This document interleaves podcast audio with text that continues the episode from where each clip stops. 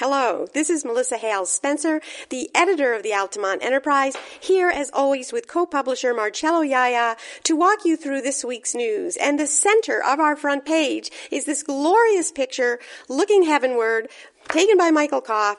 This weekend it was the community build, long awaited.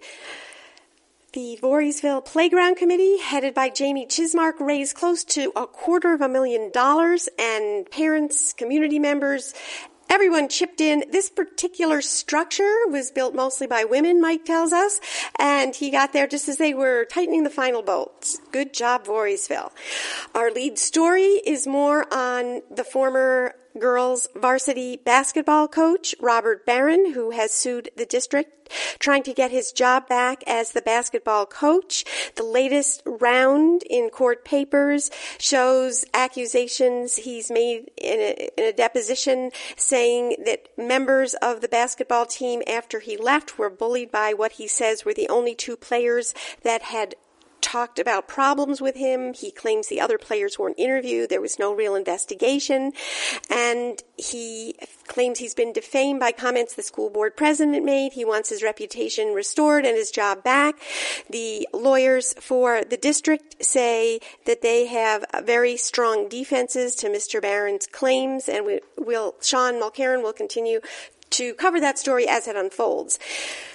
The lead story from Guilderland by Elizabeth Floyd Mair is The Glassworks. Our longtime readers will remember a decade ago the town board approved a planned unit development along the only swath of undeveloped land in the heart of Guilderland on Route 20. It's right near the library and um, with the recession, that project fell away. Now, according to Peter Barber, the Masry family has shown an interest in perhaps doing the same kind of development that was described at the time as new urbanist with both retail and residential space. Meanwhile, at the town board meeting on Tuesday, the very controversial Hiawatha Trails apartment complex, which was going to need an office and therefore required zoning as a planned unit development, has changed. There was many neighbors protesting it. They are, they have now withdrawn the office so that it can proceed with just a variance and special use permit. Elizabeth um, wrote a story this week about a zoning board member, Cindy Saida, who had owned a dress shop in town. Um, according to court papers, she was in arrears in her rent and owes money there. A seamstress who worked for her has sent in papers to have her wages as a zoning board member garnished because she has not been paid, she says. I had fun this week covering a story about a bear that sauntered across Guilderland, starting in this schoolhouse road neighborhood, visiting Farnsworth Middle School, visiting the library, dipping in swimming pools, eating hot dogs, enjoying a suburban lifestyle. The editorial this week is an important one. The drawing by Carol Coogan, those who know her will recognize Carol as the model in the drawing. She's constructed the roller coaster ride of depression and problems that can lead to suicide. We have outlined some new programs available for New York State um, explained why we cover the recent suicide and other suicides in our coverage area as we do, and also highlighted a podcast we had with Brian Barr, whose son had killed himself at age 18, and he asked the question, if you, you lost your loved one to cancer, to pneumonia, are you angry at them? He uh, has a very nuanced approach, and we hope people read this, listen to Brian Barr, and find it helpful. Michelle Napierski Prankel, the sister of the sitting town judge, Christine Napierski, has written a letter in support of her. She is seeking re-election for a post she was just appointed to in April. Although she was unanimously appointed by the town board, she has not been backed by the Democratic Party. Um, we also have a letter from William Reinhart responding to a letter from another Albany County legislator last week, Mark Grimm, who opposed a bill before the county ledge on paid sick leave. Mr. Reinhart is for it and lays out his reasons, reasons very cogently. This is a picture of Bill Little, who is a super cyclist in our midst. this man looks half his age. He's in his 60s.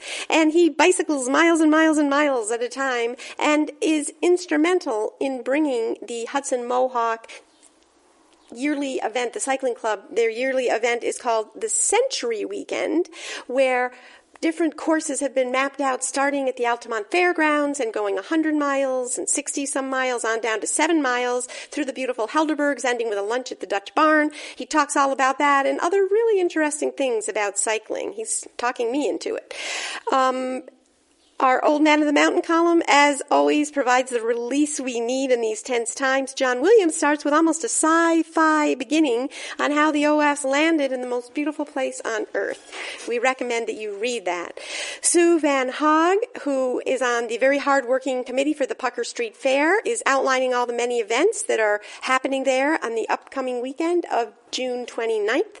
And the Caregiver's Corners this week is written by an intern. She's a medical student at Albany Med, Sarah Roger, and she's looking at how tastes change with age. You might be wondering why some of the people you know are putting salt and sugar on their food, and she has some very interesting answers.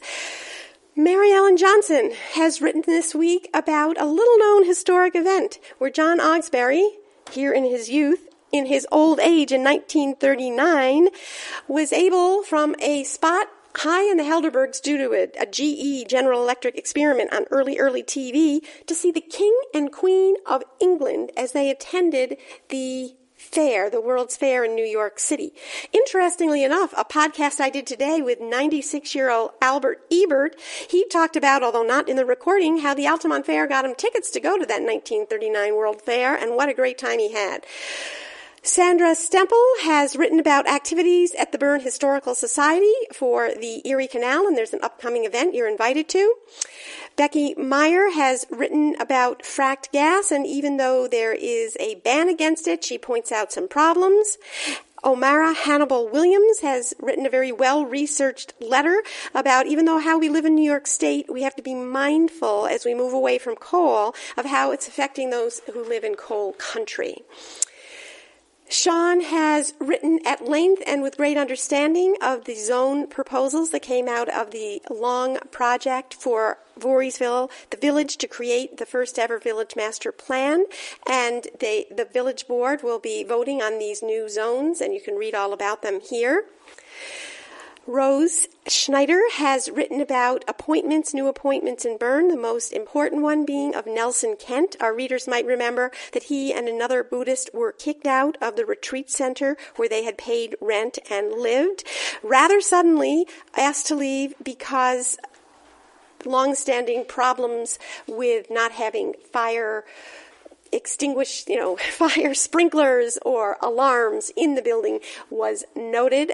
And the one woman had left and has not returned, but Nelson Kent was able to live with friends and will, be returning to the same retreat house he had lived before, rent free, and in exchange will serve as a all-round kind of maintenance man and ambassador at Switzkill Farm. Paving is going to start soon on the last leg of the rail trail, and that is in the area of Voorheesville. That trail, course, reaches all the way to the port of Albany. Most of it has already been paved. Rose had a fascinating story. She heard a comment at the Rensselaerville Town Board meeting about new expenses for coverage for cancer for firefighters, interior firefighters, and looked at that legislation, the study that brought it about, and how it's quite expensive for small town companies.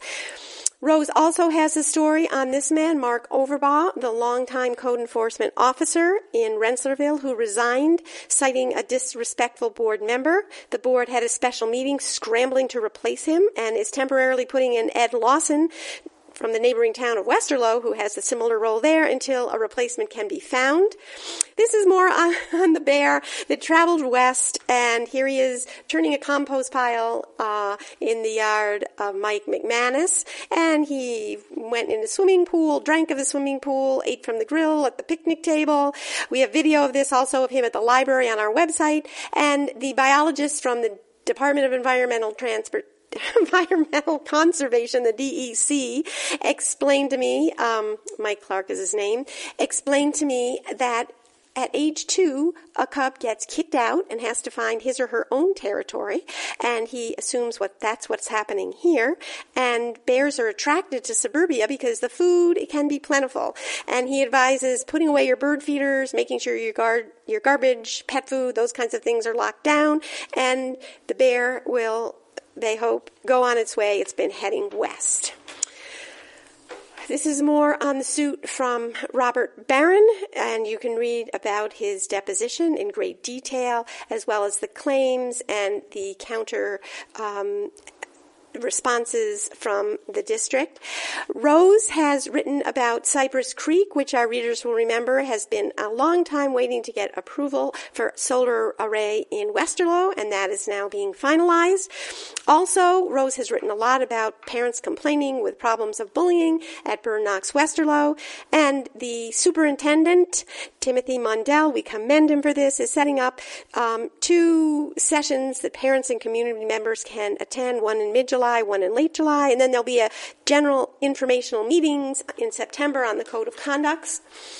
More from Elizabeth on Cindy Saida, shown here in her lovely Guilderland shop, which is no more. She has now got a place in Latham and a timeline of the legal proceedings making it clear.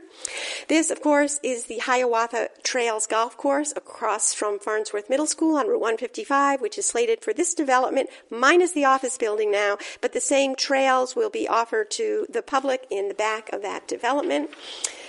Our blotters page has arrests as usual, and here we have David Soares holding lawn clippings, not weed, but he was using this at a series of community forums. This particular one in the hill towns, there was one in Guilderland, and also one last night in Bethlehem, just to get the pulse of the community now that neighboring states of Vermont and Massachusetts have legalized recreational marijuana, trying to gauge how law enforcement should proceed.